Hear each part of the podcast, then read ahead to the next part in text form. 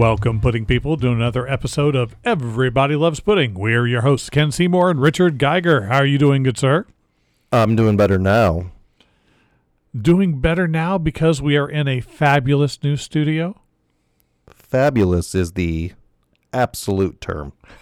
It's been a lot, a lot of sweat and tears, uh, or at least sweat and cursing, putting it all together, uh, trying to get it uh, the way that I want it, and uh, making uh, one-foot tiles that are not one foot fit together. Yes. Would you say el- maybe eleven and a half, eleven and a quarter? eleven and three quarters. You never know what you're going to get. Well, that just makes the math more fun.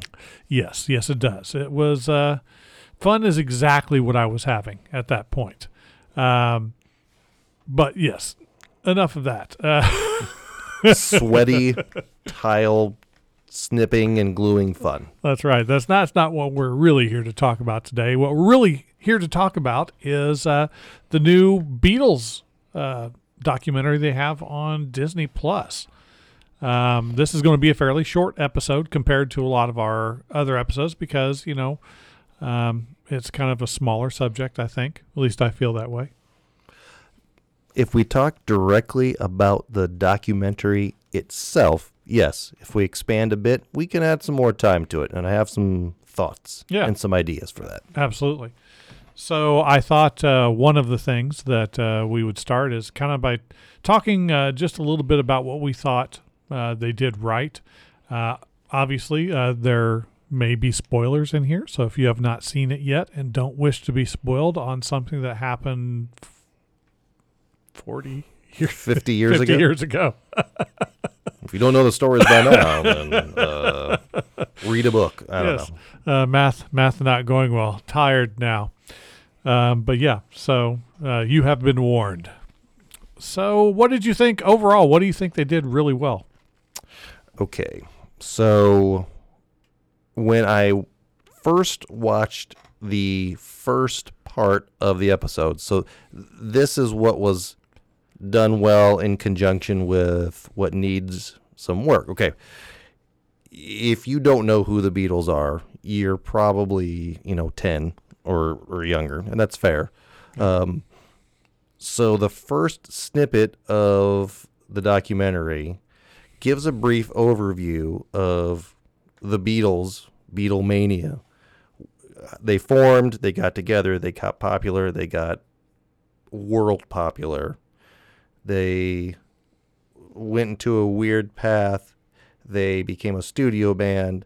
They kind of went their own separate ways, and then this is them coming back together again for like the last hurrah is what it seems like, but we all know that this is what it is, is the last hurrah. Right. So I like the setup. You know, I could set my kids down and say, let's watch this first five minutes to get an idea on this band, because you don't understand the gravity of who these people are. And when my daughter was younger and I would drop her off at, at daycare, I would say, I play a, a Beatles song and like, hey, the Beatles, they're John, they're Paul, they're George, they're Ringo. And now we can see them on the screen. Like, this is who they are. Th- that's that person. That's that person. That person plays the drums. That person plays the guitar, that type of stuff. But it gives them an idea when you see the stadium, not the, well, not the, not necessarily the stadium, but like the, the recording and performing areas. And when, or, or like when they're in their younger days, the epitome of fame when you didn't have a cell phone and T V was a thing, but not a huge thing, and you read newspapers, and the absolute screaming, insane craziness that was the Beatles. And if you went to a concert, the girls and the women screamed so loud that they couldn't hear what they were playing. All they could hear were the screams in the audience. It showed little snippets of, you know, people passing out because they're so excited to see their the band. Like, take whatever famous thing that you think of now when you see an artist, a, a celebrity, and amp it up by like a thousand. And that's kind of what Beatlemania was at the time, because there wasn't really anything else.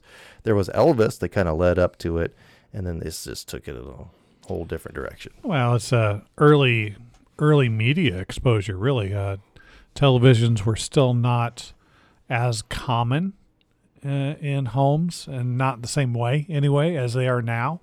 Um, getting out information about major musicians was a very different animal. So it was uh, it was really kind of a, kind of a, a learning point, I think, for for a lot of people to see what fame can actually do. Mm-hmm. And it's they were a, a a band that played a lot and a lot and a lot and a lot. And one thing, I, side note, they played a lot in Germany.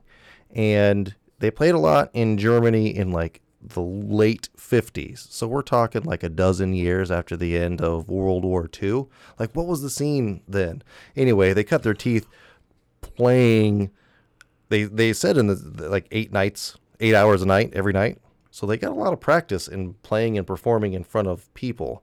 They were a live, a live band. They toured and they played and played and played and played and they played more. And then after they got super popular, and I don't know if everybody kind of, you're around the same people for so long, so much doing the same thing, that they kind of started to, you know, diverge and go a different way. Then they became a studio band, right? So they didn't really tour very much.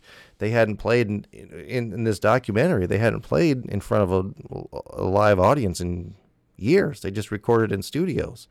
And this this was supposed to be a big deal because it was them getting back together right. again and planning a new album. And even to think of that concept, well, you have uh, just over two weeks, you're going to create a whole new album, and then you're going to create a live show that you're going to go and perform at someplace. That is just completely insane. Yep. Uh, I, I can't imagine being required to do that sort of a thing. Um, but one thing that really, they, they shot a lot of footage. I mean, just uh, an almost insurmountable amount of footage about them doing this. Uh, the, the cameras must have been rolling all day, every day. Yeah. And one of the things mentioned in here was, as they were recording their songs, it's about how much money do you want to spend on the tape for the recordings, for your songs, for the album. Well, shoot. I mean, just think about how much money the film was for the actual cameras recording everything, and them recording the audio along with the camera for everything. So like this was a, at, at the time an expensive venture. It's not like you can just store these things on a hard drive like what you do now. There were canisters uh, that contained reels and reels and reels of film that had to be re-imaged, re-edited, remodeled, you know, reformatted. You had to have the sound editing done on this. And it's just to, to discover what they say, fifty, sixty hours worth of footage, and it condensed it into eight, only forty. Yeah. eight, eight hours, you know, which kind of leads into one of the problems is there, there could have been more. Let's be honest. There could have been more, but there was a lot, and there's a lot of lag. There's a lot of dull times. And I think one of the problems is how it's presented. There's three episodes, and each episode is two and a half to three hours long. And it's hard. I, I couldn't, I loved this thing, and I couldn't sit down for two and a half hours and watch an episode at a time. I just, I couldn't do it. I just don't have the attention span to watch this for that long. So it was, if they chopped it up and instead of doing three episodes, if they did maybe six, I think that would have helped a little bit. Um, I'm not, I'm not so sure about that. I, I feel like, this documentary is one of those instances where I always felt like, man, I, I would have loved to have been a fly on the wall when they were recording. And then they gave me exactly what I thought I wanted. And good Lord, was I bored out of my mind. Um, I mean, f- got to give props. You're talking about the, the conversion process, just the video quality, the sound quality that they had out of this was stunning. It looked, it looked great. Um, it sounded great. And you did get to see a little bit of personality that a lot of times you just may not have thought about. But it was, I, I tried to describe it at one point, I think when we were talking off camera before, that it was boring in the wrong way, because there are a lot of things that are kind of slow that I like. You know, I'll put on golf sometimes if I just kind of want to lay down and watch something. It's okay if I kind of drift off and, and fall asleep and then wake up and they're just like two holes later. You know, that's okay. But this is the kind of boring where I want to be attentive because there might just be a nugget of something really cool. And there was. There were several things, but it took so long to get to the cool stuff while they're just being passive-aggressive towards each other and not understanding each other anymore and just not gelling. And I just, I don't want to see a slow-motion train wreck for eight hours. And I I get that because you're trying to watch one of the cool things. I, I keep seeing little things posted where Paul's just sitting in a chair and he's playing his bass and they're like, oh, it's they're creating a song. It went from nothing to a song. But if you were watching the half hour before that, you're maybe falling asleep because it was just them doodling.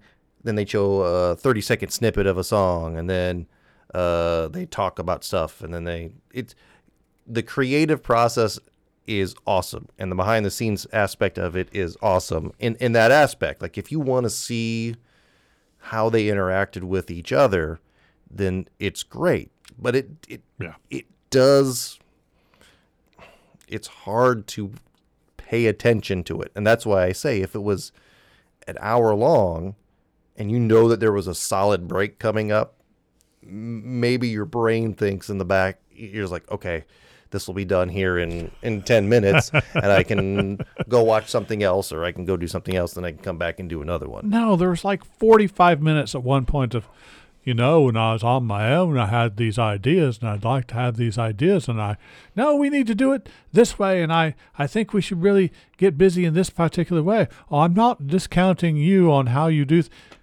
oh, geez, oh, enough already. Uh, I, I get it. You all have now grown as artists and understand that you have skill and passion in your own separate ways and you no longer kind of gel. But, geez, I don't need that for that long.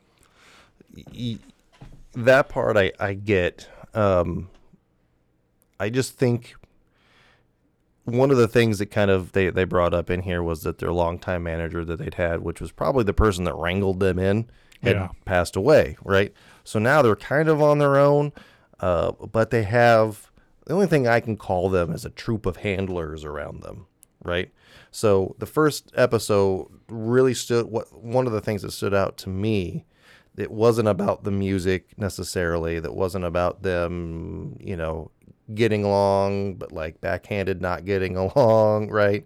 Um, being annoyed that they have to be together, but enjoying being together at the same time, was their troop of handlers always trying to, they're talking about the show that they wanted to do, but forcing their own narrative of how they wanted to do this show on the band and saying you had to do this and you had to do this. And, you know, Paul and the other rest of the band is like, no, we don't want to, you know, like it, it the whole outside conglomerate of people coming in was just really weird to me.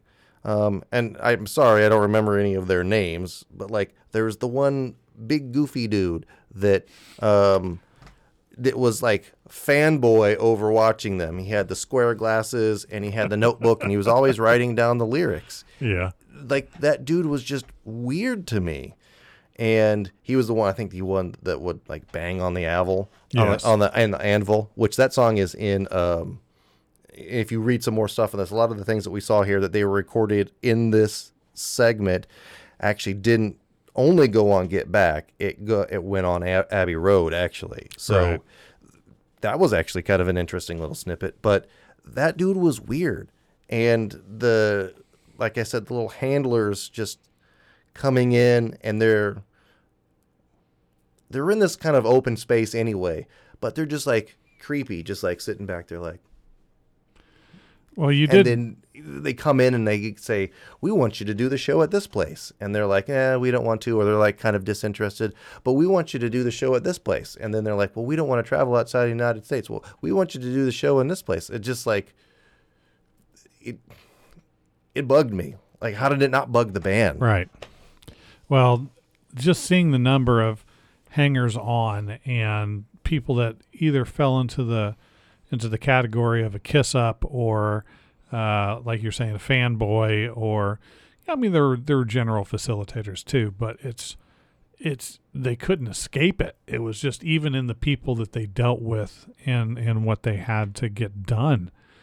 Um, and then, I mean, a lot of people still harbor ill will towards Yoko Ono uh, for no particularly good reason. Uh, but I still don't really want to watch her in anything ever.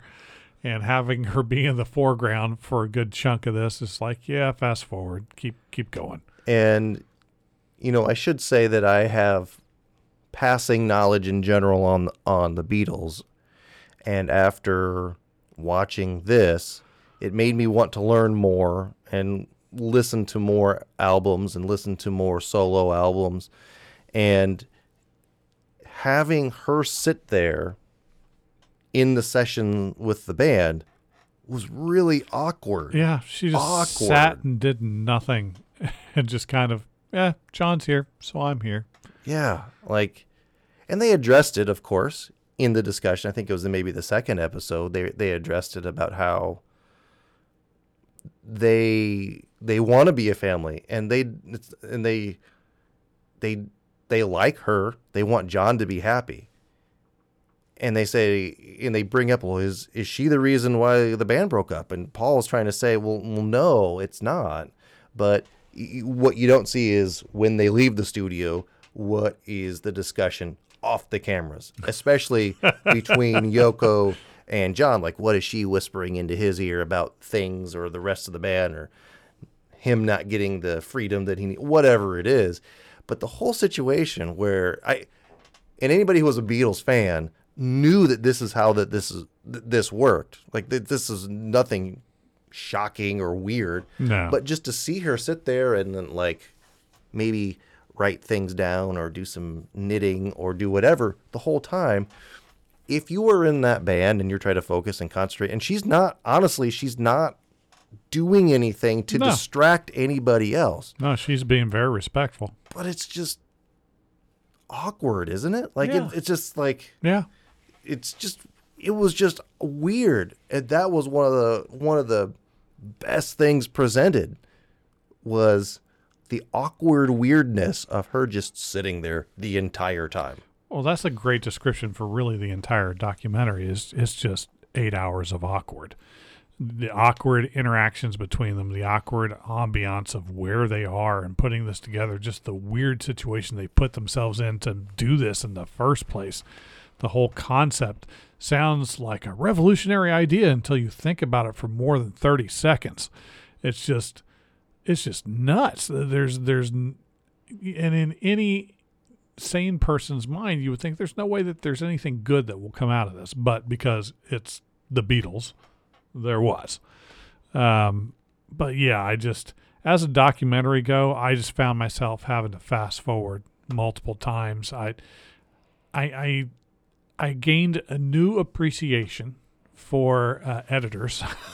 Oh yeah, that can put the best of stuff together, and I'm a I'm a big fan of uh, Peter Jackson.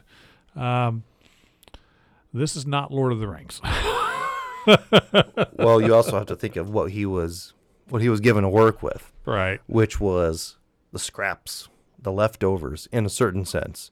So you had to build something from the scraps, and whatever you can build that's passable and watchable and entertaining, in, in even the smallest amount. I think you come out uh, with a victory in that. No, definitely. And just to see, I don't know, the perspective of it. And you wouldn't think that fifty years ago that, that, that the camera would have captured, or maybe the camera would have captured, but the film, the media being used to capture it wouldn't have been able to capture something that looked as good as this does. It's crazy. So I'm sure there's some means of them.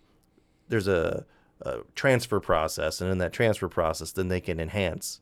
Wait, how's it with the keyword? Enhance, enhance. Um, but What's that from again? I don't remember what that's from. You've seen it. I know you have seen it. I'm um, sure I have.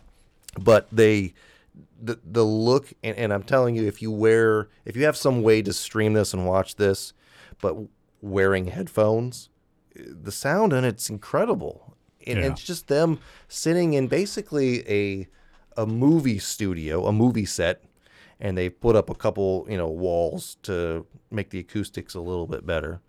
And it's just a lot. It's just a lot of them sitting together as a band and having jam sessions, which hopefully leads to them creating songs. That to me is in- incredible on its own, right? That yeah. they that they can do that, and that just shows, I think, one, that they've been together a long time. Two, that they're just really good artists, and they're really knowledgeable about music. They're having a discussion about, hey, do this, do this, do this.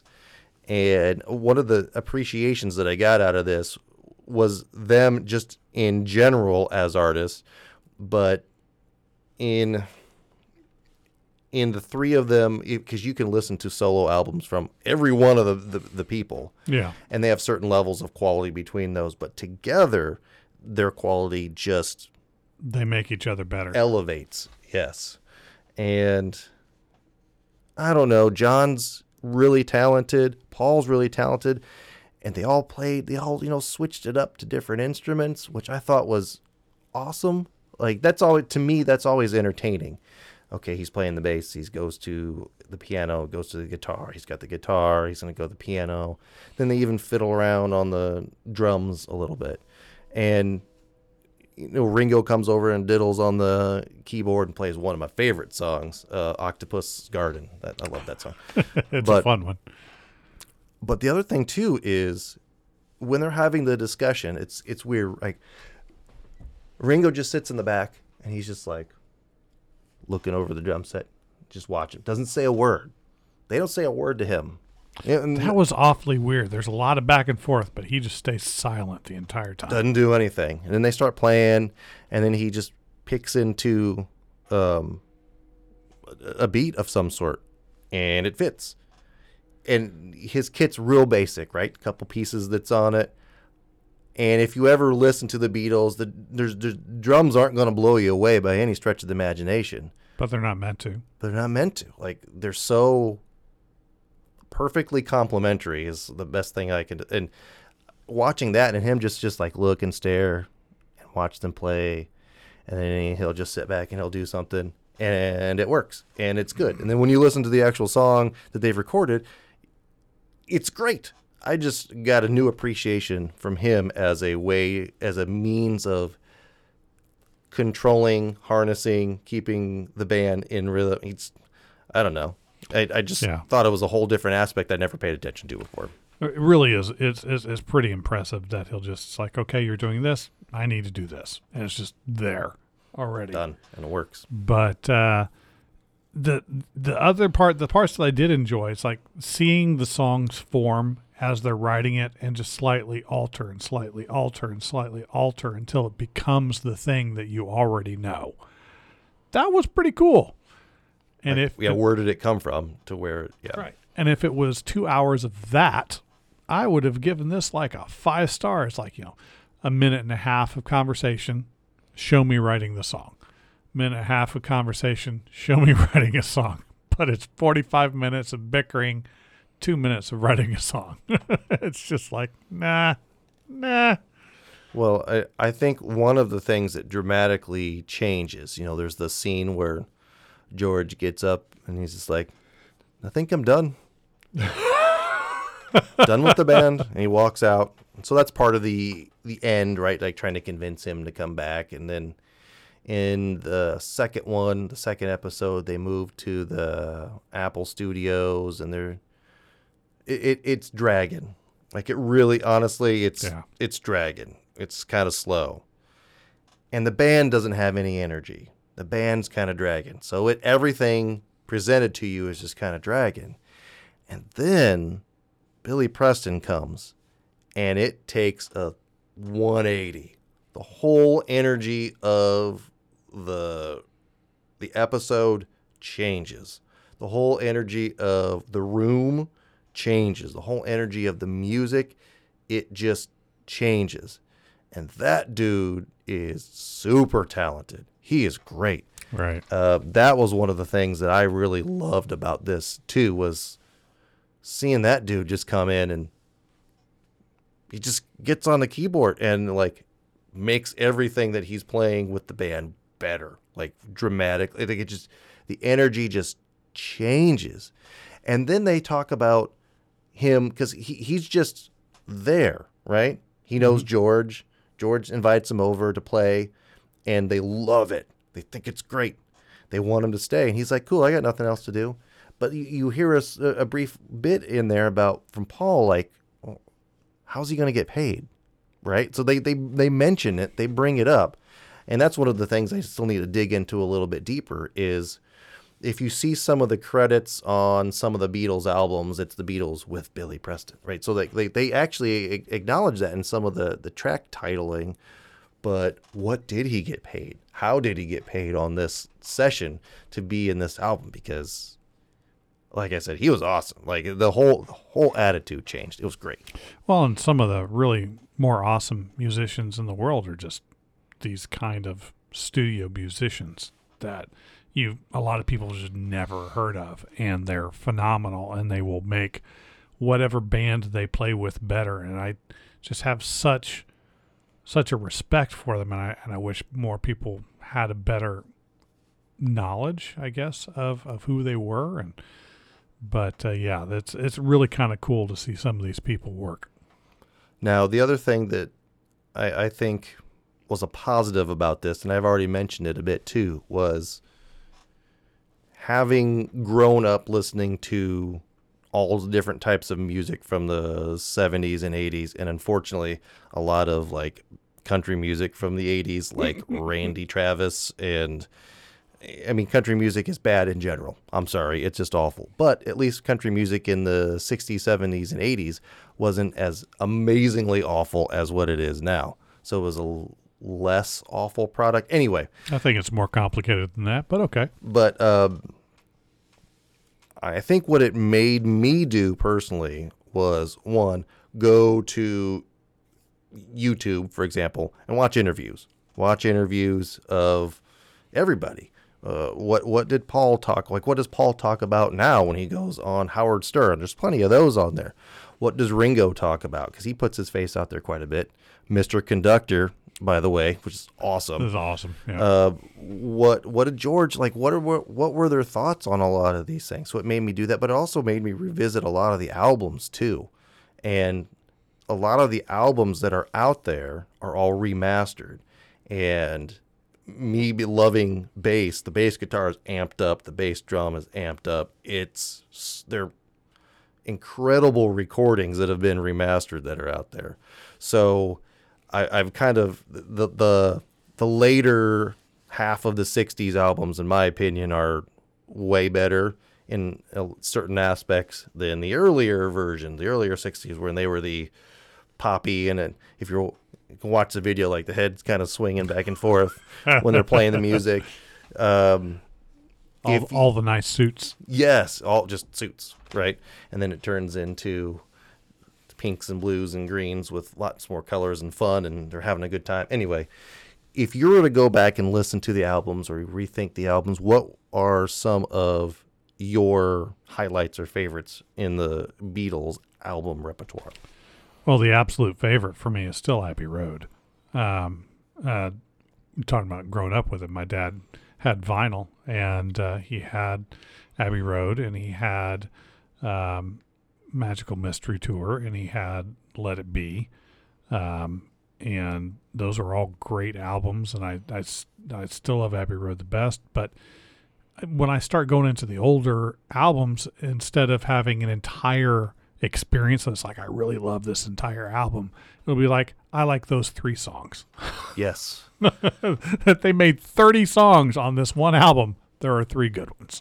I, I, I feel like the wall was kind of hit in the Rubber Soul, Revolver time frame. Yeah.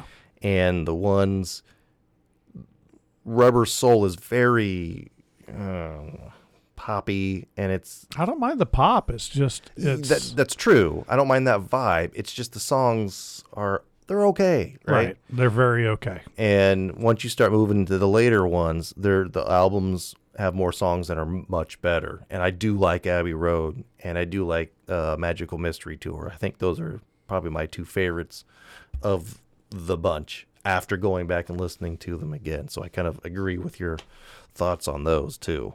Um, but then I don't...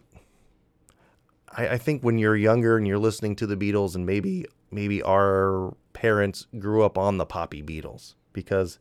Well, what else was there? Yeah. I mean, that was Elvis or the poppy Beatles, right? Um, that that's if you're listening to music in the sixties, in the early sixties, that's what a lot of people listen to. Yeah. And yeah. I mean, there was a lot of great there was a lot of great blues and stuff going on at the time, but it just wasn't wasn't um, widely Uh, accepted or even available a lot of times. Uh, I mean, so people just weren't aware of it. And of course, there was still certain certain racial issues that played into that as well. So that really great music that was being made just never got heard. Yeah. Um, if you're in the Midwest, you're listening to the Mamas and the Papas, right? But if you go into the South, you're listening to any number of blues and, and, and beyond.